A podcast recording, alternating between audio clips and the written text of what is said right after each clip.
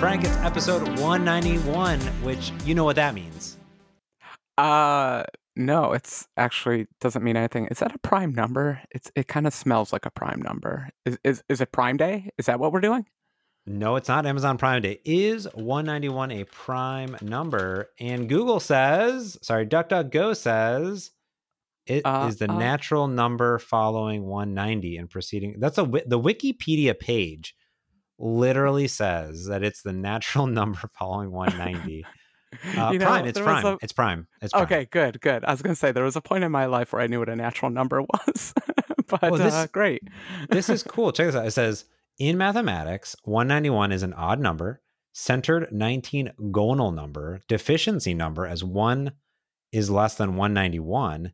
It's a lazy ca- caterer, an Ooh. ominous number, a prime number, uh, is a square free number, is a Fabit number, is an undulting number, and is the smallest Ooh. positive integer d, such that Ah. the imaginary quadric field q, which is the prime of negative d, has class number equal to 13. There's your 191 facts. Class number thirteen, baby. Uh, that's that's auspicious. That's about as auspicious as it gets. um, but I think you were leading up to something else, and I think that it's my fault because last week we punted a little bit. We were supposed to have lightning rounds last week, but I budged in and said, James, I released an app. I want to do an episode about my app. Uh, so I owe everyone a lightning talks round, and here we go with episode 191, the auspicious 191. That's correct. And we had a whole week since we recorded last week to ask people for their lightning topics, and we did it five minutes before we recorded. But we got some amazing entries from uh, Jeremy Sinclair, uh, Eric, uh, Eric Loeb, Dell, Brad, Danny Ackerman, and of course a bunch of great people in our Discord chat, which you know we're not very active on, but we love going in there once every 10 episodes and looking at lightning topics. It helps. And in fact, we actually have another lightning topic like round from Danny just on electric topics for next week. So I'm very excited about that. Yeah, uh, actually, we were pretty quick in just saying, hey, we're going to record in about five minutes. Uh, please send us your topics. But y'all came through. These are some great topic ideas came up. We had to pick and choose between all the wonderful ideas. I hope you like our selection. And uh, I, I figured we've been doing a lot of electronics episodes, so we'll, we'll wait to do that one, not. This week. Yeah, not this week. Well, let's kick it off. This one is near and dear to my heart, which is YAML, yet another markdown language. Markup language? Markup Whatever. language? Mark, Markup? Yeah, YAML. M- whatever, who cares? Yet YAML, it's another JSON, another XML, which is another text file. Oh, you know what? It doesn't Um, even count for it, it's YAML. YAML ain't markup language. That's what it is. oh, look at you. Nice. Okay, good with the quick Googling. Yeah. Um, so I don't actually, I think I wanted to say I'm lucky I don't deal with YAML, but at the same time, I like the principles of YAML, like Markdown. I think it's trying to be a very terse syntax. And when you do a lot of JSON and XML, you can kind of appreciate the terse syntax. I think where YAML goes wrong is when it's so terse that it's hard to see the structure of the files or everyone puts their configurations into YAML files and they become ungodly scripting files and they've just been abused to weird extents. But I don't think that's really YAML's fault. That's our fault. Yeah, I mean, when when people say, "Oh, talk about YAML," I guess the context is what part of YAML? Because I could comment on YAML like, "Oh, cool, it's a it's a markup language." I also like markdown languages, and and and there's a bunch of libraries and a bunch of languages. So, like, if you want to, a markup language, then this is one that a lot of things use. But I think that probably people are curious for me on my end what i'm curious about is in the kind of devops world yaml taking over the world with azure devops with bitrise with github actions and there being yamly yamls everywhere Yeah. Um, uh, that that's my only exposure to it is in DevOps. I've otherwise f- avoided it. I think it's entered into the web dev world too. They got tired of JSON, so a lot of YAML out there. Um, I'm mostly okay with it. I um I generally avoid it. I tend to use web UIs, but in the case of GitHub Actions, I edit the YAML file by hand like a hacker. And I find it's mostly tolerable, but I get really lost in whether something is like dash key name colon value or there's all sorts of escape things to do like multi-line stuff. I can never tell if I'm making an array or a dictionary, like a dictionary of an array or an array of dictionary. I would not know how to do either one of those and I would just run away in fear. Oh, you know what? Do they have those like schema generators? You know how you can like dump in a bunch of JSON and they generate like some C sharp code for you? Do they have those for YAML? I don't know. I, would have to assume they would uh, in general, sort of like a C sharp to JSON file. You could just plop it in there. That'd be nifty. Uh, I, I, you know, I guess I don't really see the advantage of a, of using YAML as a data structure, though. I mean, JSON is pretty minimal. I don't know how even more minimal you need to get. You might as well go binary at that point with like a gRPC call. I don't think you're winning anything over that. I believe the idea, though, of, to what you're saying is that you are really defining these flows in code uh, in code and i think that's important it's a declarative way of doing it compared to the the gui interface now i i hate i hate yaml i just i'm just not a fan of yaml now that said i don't i don't mind yaml i guess what i do is i hate yaml as being the only input mechanism for generating a pipeline and that is because of what you just said. I don't know the syntax. I know I don't know to use this versus this version, your inputs, your tabs, your your spaces, your things. What I want is a GUI version that generates the markdown that I can either edit the YAML. Sometimes it's nice to have the YAML checked into source code, but also have the GUI editor side by side that are in sync with it because checking it into source code means that if you're in a branch, you can tweak it and then kick off your pipeline. That's very, very nice. That's my favorite part of it. My actual issue it is is the creation of the YAML without knowing anything about every single different step. Yeah, but it's better than all those quotes and trying to remember that the last comma is not allowed in JSON. I, I debate whether remembering whether dashes are arrays or dictionaries with trying to remember that comma. But you nailed it. Uh, GUIs that generate or operate on human readable text files are pretty much the epitome of software development tools because then we get best of both worlds. We get Git and we get GUIs. Perfect. Perfect. Well, on that topic, Git GUI versus Git CLI for merge conflicts. Go. Bam. Okay, so this came up recently with me. Um, I merge conflict myself, and this is this is you know a single dev. How do you get merge conflicts? Well, James, storyboards. These are mm. uneditable files. And so I ran into the unfortunate case where most merge conflicts, I think um, GitHub's pretty good at uh, handling when you have a PR and someone's not keeping it in sync with master or whatever they're trying to push it up to. Uh, GitHub does a great job of doing that. Quick little merge for you so you don't have to worry about it. But every so often that merge conflicts comes in and I, I fail every time. I wish I had a good tool for this, and I know other people have good tools, but specifically for me, I use the OpenDiff program that's built into Mac operating system. It's a really gorgeous diffing tool. And with that, I can usually pick out uh, what things I want to do to a file. But honestly, I need to up my game here. I need a better uh, merge conflict resolution diffing tool. So, man, what did I? I used to use WinMerge. I think WinMerge. I'm pretty sure that that is my, when I used to do TFS. I in Visual Studio you could do Win. Is it WinMerge? Please be still a thing. Oh, it is WinMerge.org. Nice. Um, this used to be my uh, merging tool of choice. Now, I don't actually, I assume it works with Git and all the things inside of it, mm-hmm. but inside of Visual Studio, you could say use Git merge as my merging tool. And I use this at Canon for many moons. Uh, and it was quite fantastical and merge. It's a great WinForms looking application. Uh, and I don't know how when the last time it was updated. Oh, not too bad. 2019. That's cool. Uh, I really enjoyed this. I will say now I do all of my diffing in the browser. Just- oh, um, you mean GitHub or you mean something else? GitHub browser. Just when you when there's there's two options here.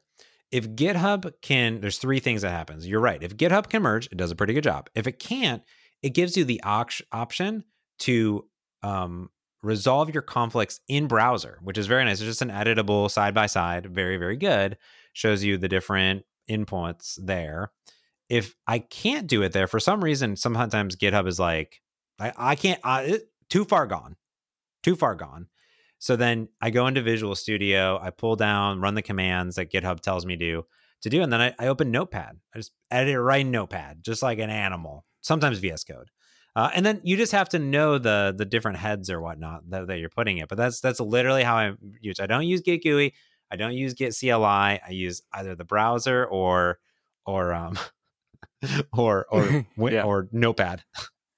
Yeah, that that's fair. That's fair. Um, that browser get is uh, that browser diff is pretty good, Yeah. but I noticed it had one big problem, and this came up with the storyboard. I don't want to go line by line hand merging a storyboard file. I want two giant buttons at the top, except mine, except theirs. uh, you know, whatever, except the push, except whatever the established one. And for some reason, the GitHub UI didn't have those two buttons. They seem like pretty obvious buttons to me. And so I discovered Git, you learn something every day. So here, here's my public uh, PSA for the day Git checkout dash dash ours versus Git checkout dash dash theirs. So if you're ever in a rebase or you're trying to do some kind of merge or something, you can always use those to just accept or throw away a file whole cloth. And this works out great when you're doing like images or storyboard or giant XML files that aren't YAML and just aren't merging that well. So those are my new commands of the week. Git checkout ours and git checkout theirs. Love them. Nice.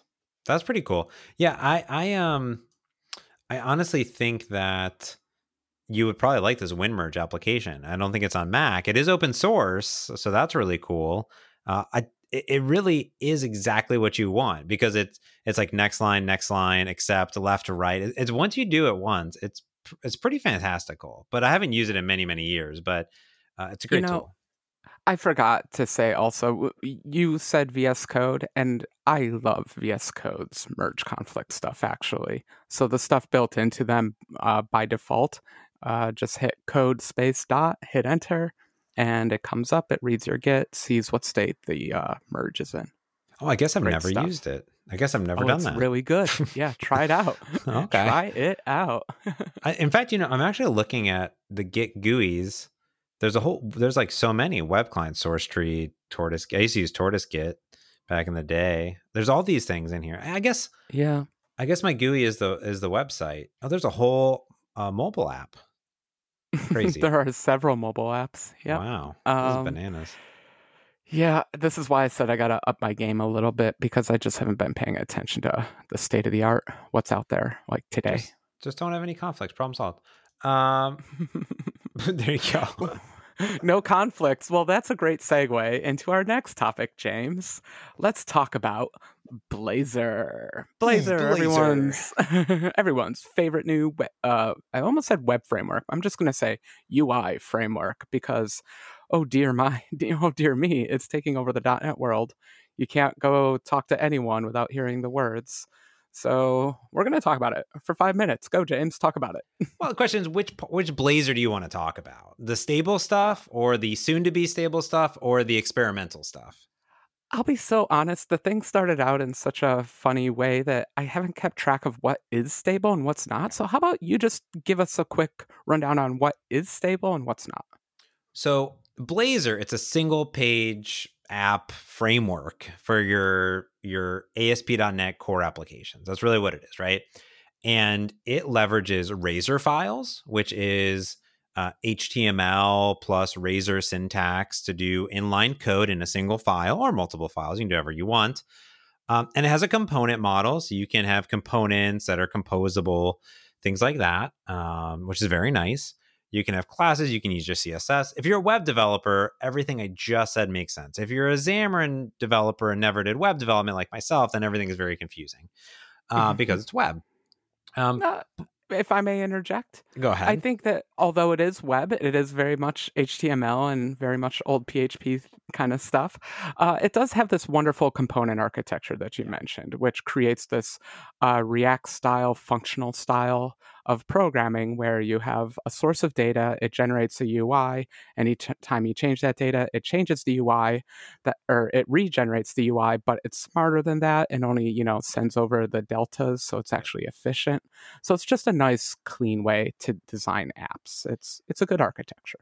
It's very very cool. I really really like it and in fact, coming from the mobile side to website, it's it's much more friendlier to me than maybe going into a full MVC architecture or something completely foreign like React or Vue or something like that, uh, or Angular. Uh, now, I will say that definitely not Angular. No, I won't allow it, James. I won't allow you to. friends don't let friends program Angular. oh gosh. Uh, so, what's stable today, as of February, um, when we're recording this, or March when this comes out, would be Blazor Server, which means that your your C. So the whole idea of Blazor is that you can run C sharp and just write C sharp and not have to write JavaScript. You can interrupt if you need to, but the goal is that you can write one plus one equals two, and it will output and it'll run your .NET code in the in the browser of sorts in many ways. So Blazor Server will run your code, but it executes your uh, C sharp .NET code on the server and it handles UI diffs over SignalR. Basically, it does a chat that way. That is stable. So if you were building an application and it does scale very well, and you know you I don't know it has magical shadow dummy things or whatever. I don't know how it works. Magic. Not a web developer. Um, you can do that. I think that is for any sort of application. And then there is Blazor WebAssembly, Oh, go May ahead. I interject? Yes, yeah, I would just like to give my props there. As the author of another UI library that does a similar little trick, uh, it's a fantastic way to program. It, it, it, gives a real native feel to programming on otherwise really annoying web connection. so I, am a big fan of that aspect of it too. Um, yeah, the the the client server model should be just a little private communications channel, not sending HTML every time someone clicks a button. Yeah. I'm not actually sure how everything works behind the scenes, but it all just it just magically works. Magic, right? magic, blades sockets. magic. The, the, internet's built on sockets. So uh, then there's Blazor WebAssembly, which is different. This is running everything in the browser. You can be disconnected from the internet. Nothing's required at all, and that's running in in mono interpreter, right? The, the For now, but web, the AOT is coming. So the same mm-hmm. technology we use for iPhones will be coming so that you can have smaller and faster apps too. Yeah. But honestly, you're just building a CRUD app. so it doesn't really matter. Just run with the interpreter. And I, uh, this is what I just shipped. I shipped an admin application for the Hanselman Forms uh, mobile app. So it allows me to um, like upload photos to blob storage. It allows me to add and update, do CRUD operations literally on featured articles for the application. and I wanted that to use Twitter authentication. It does that all from WebAssembly, and I wanted no server costs. That's my big goal of of this. So everything's Azure functions and everything's WebAssembly oh. and mobile apps. So that's my architecture. Congratulations there. That's pretty cool because now we're treading into like you're almost a native app. It's kind of a fun area to have um, th- these WebAssembly apps. It's really crossing the line of what kind of app are you, and the question doesn't even make any sense anymore and I'll stop asking it, I guess. yeah, I mean, and the cool part here is like if that's your use case, there's going to be definitely some restrictions on what WebAssembly can do or can't do. I assume there's some magical thing it can't interpret, right? Um, there's that, or, or, like you know, where do you put your tokens and security stuff? Like you, you don't want. Yeah, yeah. There's some th- things to think about based on those two architectures. But for me, it, it made a lot of sense to to do it in the WebAssembly part. Yeah, absolutely. Um, I think it's a fantastic technology. Again, as a developer of a similar library, it's fantastic. Speaking of fantastic technologies that I know absolutely nothing about, James, what's Android X? I, have heard this term. People keep talking about it. Xamarin just announced support for it or something. I don't know. Catch I'm me glad, up, please. I'm glad that Frank here has kept us on on time because uh, I could have talked about. We probably need to do a full episode on Blazor and have somebody on. Yeah, yeah, we should. We should. It. I've actually talked about it in the past. I've said, let's do a Blazor episode. And you're like, it's too big. I'm like, well, then we got to do it. Okay. Gotta All right. So it. Android X, Android X, Android X. Okay. So you know Android support libraries. Yes, no, maybe so. Yes, I detest them because I was trying to do a new build of iCircuit for Android recently, and none of those things are working. And I probably need your help holding my hand again. Probably. So Android support libraries uh, are everyone's pain in the behind, but they enable new features of Android to work on older devices. It's very, very genius, but there's a lot of sort of restrictions. There's versions of them. You need to be building and compiling it's a specific version of Android, blah, blah, blah, blah, blah. So Android X, part of the Android Jetpacks um, series, Android X says, let's get rid of support libraries. Hmm, that sounds like a good idea, right, Frank? Okay. You had me at get rid of. But let's get rid of them, but replace them with a hundred different libraries in Android X. So let's take the existing ones and let's split them up into even smaller, minuscule, smaller packages. Not a hundred, maybe there's fifty. Oh but- no, they're doing this again. They did this before. This is the last time my support libraries got messed up when they split a couple of them into a few pieces. So yeah. now they they just exploded into a billion. Are, are they just like? Do they see Ruby and JavaScript and they're like, I'm jealous. I need more packages. We need more packages. well, you, you hit the nail on the head right there because the problem is they were splitting them, they were combining everything into mega packages. So they split them based on a version of Android they support. And then at some point, that didn't make any sense. And they're really like, why are we shipping these as bundle packs? Let's split every feature into its own library, which kind of makes sense. Kind of. Okay, uh, except for casual programmers that don't know what stupid ontology someone came up with for grouping things this time. You know, you got to put something into a category, you're going to come up with some idiotic decision that makes sense on that day and is not going to make sense in 5 days. Don't put things in boxes, people. Keep them out of the boxes. so they they have split them all up and there's a bunch of them that that that do make sense. They make logical sense. Like here's the browser one, here's this other one, blah blah blah. Um, the difference is that all the namespaces are different. So there's like problems with, you know, you got backwards compatibility. What if older libraries are using support libraries, but you've upgraded to Android X? And you'll need to upgrade to Android X because they're no longer updating support libraries and they're all moving to Android X. So. Okay, hold on. Sorry. Okay. If I have an ancient old Android phone, maybe like 4.2, isn't that like a classic old ancient version? Um, can that run Android X apps? So Android X, I believe, has a minimum maybe 4.4. I don't know. It's like 99% of all phones probably at this point. Okay, but it's so. back in the four range. It's way back then. I'm pretty sure. It's either, yeah, I'm pretty sure it is. Yeah. Wow. Okay. So they are going far back. Okay. Yep. And, and it's really just the existing functionality, but split up. So they did that. Now, Android Studio for Java and Kotlin developers has an auto migrate tool, and like there's a bunch of stuff you need to change up and down, things like that. Um, the Xamarin team also has a migration tool.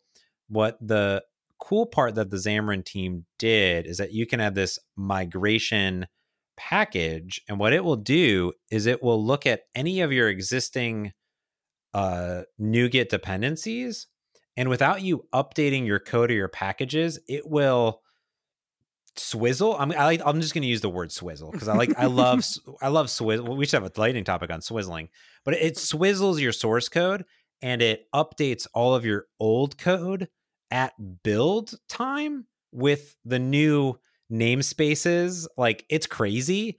Um, so if you don't wow. want to migrate and change like your namespace, it'll just do it for you at build time until you actually do it. And that's nice because let's say you're using Facebook, but Facebook hasn't updated their SDK to target Android X, it will work seamlessly still. It's it's it's magic. It's I have no idea how they did it, but it's magic. Oh, interesting. Um, do the same NuGets work with Android X and normal um, Xamarin Android? So like a NuGet could come in, but perhaps not actually support Android X. Yeah, so that's what this migration swizzling does. Gotcha. Interesting. Okay.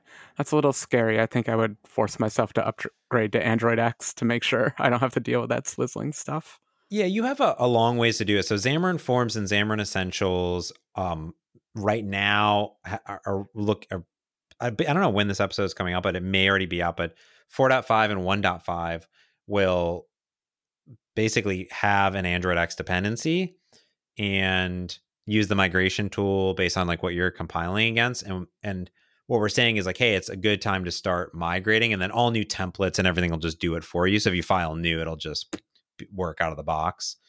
But for like the next year it's going to kind of stink because you might have old libraries and are they going to update and blah blah blah. So unfortunately this isn't a this is an android everybody issue and um, thanks google. So what are you going to do companies love renaming things like Jeepers Creepers, people. Stability. It's all I want in things. Speaking of stability, let's talk about .NET 5, James. Something okay. new and shiny. there is no stability in our careers. Our industry is terrible. Squirrel. it's, it's ever evolving. Frank. It is ever That's evolving. what it is. I'm enthusiastic. I'm positive. .NET 5. I am especially interested in .NET 5 because I was telling the story of my app last week, and I mentioned that I ran into this piece of code that wasn't working with Mono. Well, I was told by all the Mono devs, you just wait, Frank Krueger, until .NET 5, and then, and then all this code will magically work. So that piqued my interest. I said, well, maybe there is something to this .NET 5. Are you at all interested in it, James? Uh, I mean, to me, what I believe is really, really nice about .NET 5 is I'll stop getting the questions like, is Xamarin going to support .NET Core? Or should I wait for .NET Core support or something like that? It's just run times. And ideally, just everything is now the same and we're all good. Everything is, you stop getting those types of questions, um, which I think will be nice. So uh, from marketing, branding, you're just happy that we can just say it's .NET 5, people. That's it. It's, .NET, it's .NET. It's .NET. Ah. Uh, now, from a from a runtime, you know, I had never really run into an issue that you had. Uh, I mean, I probably have, but there were probably workarounds for it. But I think it is nice that the it's exact rare. same, yeah, exact same core CLR will just be there. So it is rare, but for those rarities, I guess it's really important. Yeah, well, you know, I, I was thinking about it. We're actually in such a good state right now compared to five, six years ago with .NET Standard and especially .NET Standard 2. Um, surprising most libraries on NuGet work on iOS and Android now. Yeah. That was not the case like not too many years ago, and nothing worked on iOS and uh, Android. But now we're in a good state, and .NET 5 is just promising to take that good state and merge it all into an even better, betterer state, something like that. Um, so, so, yeah, those those cases were rare. Thankfully, Mono had come a very long ways over the last twenty years, but uh, they still existed. So great. Yeah, I think I think that what you just said is is very uh, accurate and what I'm really excited for because yeah, and and there's so many new libraries that are coming out, especially from like the ASP.NET team and like the Azure teams. And it may just make testing everything a lot easier too, because if it's supported, then it's supported and there's no quirks between the different platforms. So that'll be nice. Um, and that, that that that will I think be very very nice for library creators and for app developers too. I also hope that the CS projects are all standardized and maybe multi-targeting for app developers is a lot nicer. So to me, it's a lot of, I really hope that this all becomes equal a- across all the different platforms and that'll just be nice. That'll be a nicety instead yeah. of having different platforms doing different things.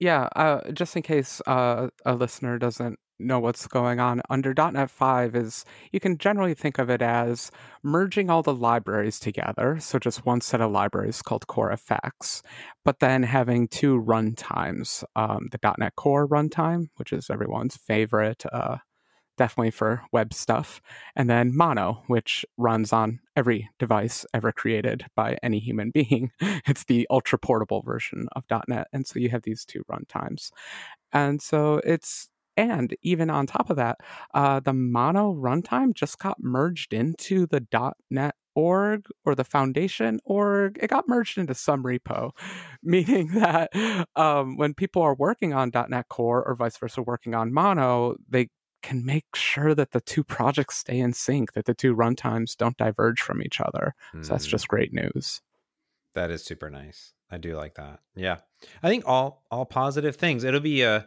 fascinating transition time i guess you know but oh all, all, transitions have their hiccups, but you know, we got through .NET Standard pretty smoothly. So I have faith. I have faith that we've learned how to version libraries at this point, and we're not going to make any crazy cross-platform mistakes. have a little faith in the .NET team. Yeah, I totally have faith. Speaking of having faith in technology, James, someone wrote in and said they're thinking about some tech detox. Mm. I don't I don't know. I'm I don't know what this word means. I know what it means. It means like going out into the forest or just living your life without technology for a while. And I don't know. That sounds old fashioned and primitive. What well, do you think? We talked about smartphone detox that I was going through before sure, it's still technology, but okay, you're backing off. You're lowering on the sophistication and um, dopamine hit rate. And and that's still going well. I have reduced a lot of the apps that are on my phone. I, I only install things when I need it. I use you know websites when I need to, and not install apps um, as much. Um, you know, if I don't need them, as soon as I'm done, I kind of um, just delete them. I'm very happy that uh, Office has merged all of their apps into one app. That's very nice. Um, so I no longer have like Office or Word, Excel, PowerPoint. It's just one app. Um, but yeah, for me, we were just out on holiday out on the Oregon coast, and Heather actually had a good point, which was maybe coming out to the coast once a year and then having different themes. Like maybe one is um, turn cell phone off like, you know, like, hey, we're going to turn cell phones off for the weekend, unless we need to drive somewhere or, you know, use some GPS. We're not animals. But, um, you know, just turn GPS off. Or maybe there's, hey, we're going to um, just kind of chill on the beach in the hotel and do things that we both individually like. So, a really relaxing weekend. So, maybe I'll play video games or read a book or you know she'll read books or whatever or something like that where we're not we're not on our phones but we're doing other things. So i did say playing games like that would be tech but it's things of your enjoyment that are um non cell phone related because i think once you're in the cell phone it's very close and you're i don't know there's like a negative connotation with it nowadays but t- complete tech detox like there's the like fireside camp. Have you heard of that where you pay to go do a digital detox or whatever and you just go into the woods? I guess you could just go into the oh, woods, Lord. right? You could just do that, Frank. You just go and wander. Yeah.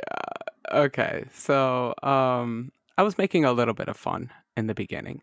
But the truth is, I don't have any problem detoxing. I I rather enjoy it uh, I literally will go camping in the woods, not bring a charger for my phone because I don't care. I'm a little bit worried like a lion might eat me, and I would no, like no. to tweet about it while it's happening. But you know, pros and cons. Um, you you give me two days, and I really have forgotten what the phone is for and what its meaning is. That mm. said, I, I leave camping and I open Twitter. I'm like, oh yeah, dopamine hits. Love this. but um, I, I just don't have that problem. Um, I love technology, but I think my whole life I've found a way to come to a happy compromise with it. And that involves just not caring about it when I don't care about it.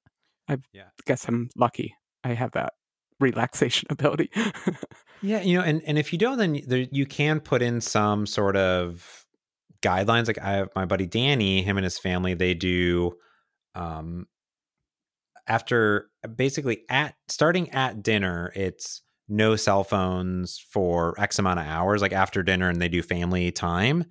And so it might be like two or three hours, and because he's got a bunch of kids, but they they they have a little basket where they all put their cell phones and there's chargers in it for all of them, you know, and they put it in there.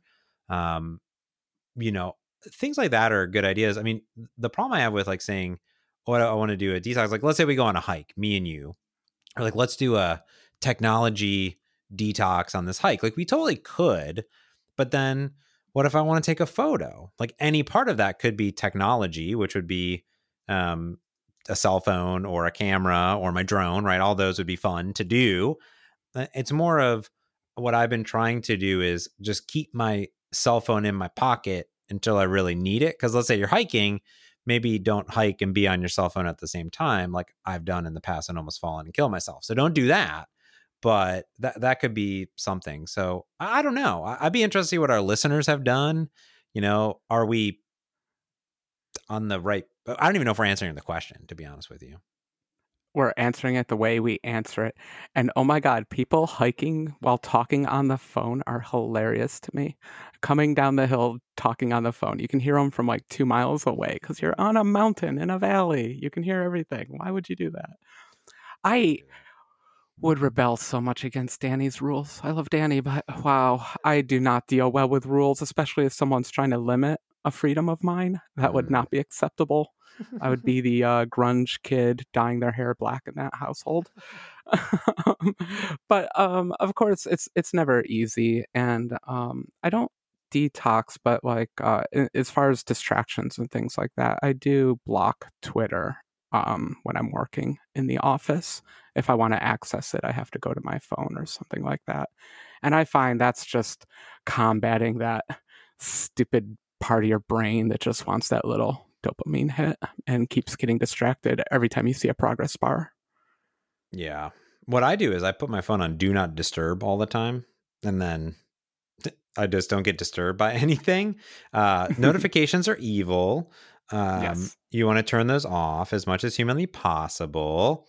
And uh, just delete social media apps. That, that's really half the battle, I think, is is I haven't used Twitter on my phone. I mean, I have the website, right? But it it's not a great experience. So you end up kind of using it less. Um, and that's just one way. If you're like, I just kind of want to use Twitter less, then I don't know, just use it. I tried then. that. Didn't I work? tried that by the way this last week. I uh, I uninstalled the Twitter app, not this last, whatever. Um, I uninstalled the app and forced myself to use the web page. And you know, it's usable and like you said, it's just annoying enough that you don't want to use it. Um, but after a week, I feel like I had served my penance and I was allowed to install the app again. But I think so. It was it was successful to some degree because yes, it was so annoying that I didn't want to check Twitter that often. Um, so that that is a good little trick if you don't want to completely remove it from your life. Yeah. Hmm. I think there's a bunch of these little things that you can do, and I don't know. You know, at the same point, you know, my cell phone it does a lot of other things besides that. Like I, I listen to music, I listen to podcasts, and I don't think that's bad. I, am quite at summer comes, it's, like, it's not bad. It's okay. It's yeah. Okay. You know, and, and you hit a sore spot there with uh, one of your mentions. Um, I, I hiked up a mountain once and I carried my drone up. It's a very, it's, it's not that heavy, but you know, it adds weight and mountains are tall and heavy. mountains mm-hmm. are heavy, turns out, James. yeah. And I got dirty looks from one person at the top because I wanted to fly my drone. I'm like, you know, I carry this stupid thing up. We're literally the only two people up on this mountain. It's a quiet little drone. Don't give me these dirty looks. I think it is that whole um Luddite, we're back to nature BS kind of stuff. I'm like, no, I want to experience this forest the way I want to experience this forest. People, get off my drone. and I think as long as you're being respectful um, when doing it. I was recently doing this. I was doing a hike out in out in Oregon, and I brought my Mavic Mini, and we got to the the top, and and there's a lot of we read lots of articles because I wasn't sure where I could fly, so we are reading lots of articles and people being upset, and and to me, it's just like okay, well, it's the same as like when someone takes a photo, but like you're in the photo and you're not, you're like, I don't know that person, but they're just like taking a photo of the surrounding place. They're not trying to take a photo of you, but you're in their photo. And I'm like, okay, well, how is that any different than me flying my drone up and then taking a photo here? Because it is zero difference. Maybe the noise complaint could be something, or but but besides that, like I'm going to be pretty respectful. And it's going to be loud for like one second, and I'm going to fly off, right? Um, I, I don't know. I, I guess as yeah. I fly my drone more, I guess I'm uh you know the the drone people are like, yeah, you don't mess with my drone, you know. Um, but um, I, I, don't know. I, I'm I'm kind of pro, but I think you have to be respectful and you have to not. Uh, you have to be smart where you're flying. Like, don't fly close to people in general, especially if they're like rock climbing or something. But besides that, I think it you, you should be able to enjoy it just like someone took a photo and was enjoying it, you know? Yeah, I agree. And actually, I was very polite. I even waited to launch until they had descended the peak. I waited until they all left. Wow. And in my defense, they had this barking dog the entire time. It was 10 times louder than my tiny little drone that you could hear for five seconds. It's the same with people. Barking that, dogs, the, people, they're annoying. well, it, yeah, it was, yeah, that's very true, and crying babies and, and everything like that. But um, we have a neighbor that moved in recently with crying baby, and, and oh, had, to, had, to, had to knock on some doors because it was it was just yelling at all hours. I was that person. I said, I don't want to be that. Is... Just going. I don't want to be that person. I don't want to be. I don't want to be yeah. that person that knocks on your neighbor's door. It's like, hey, listen, your kid's being a little loud, but also live in an apartment complex. Just saying. Ah and it's one in the morning and this child is like why just go look at that child i don't have a child. I don't know. Maybe children scream at all hours of the day and i'm i don't know. But um, how did our lightning talk episode turn into two old grumpy men complaining about the weather? Back in my days. No pretty much yeah. it started so good. We were talking about git and blazor and now we're just we're just like the world's hard it's hard, James. you know, I'm turning 34 this year. It's uh, you know, it's uh, all downhill after Thinking that, about so. things, it is all technically downhill, but that actually started around like 19, I think. like oh, that our no. physical peak. 21 maybe. D- down, down 20 uh, me I yeah, thought maybe I would 25. say early 20s. I'd say earlier. 25 year olds have bad knees in fighting at least. That's you want to be 21 and younger. What about gymnastics? They're all like 12. hmm. Hmm. Yeah, I don't hmm. know. I'm old. Yeah. Oh, well, there's an episode. what do you That's an that? episode. Head to mergeconflict.fm. Let us know how much you loved or hated this episode. You probably didn't even make it to the end, anyways. But if you did, uh, I'm pretty sure you loved it. So let us know. Uh, you can tweet at us at praeclarum, at James Montemagno, at Merge Conflict FM. Uh, that's going to do it. So until next time, that's Merge Conflict. I'm James Montemagno. And I'm Frank Krueger. Thanks for listening. Peace.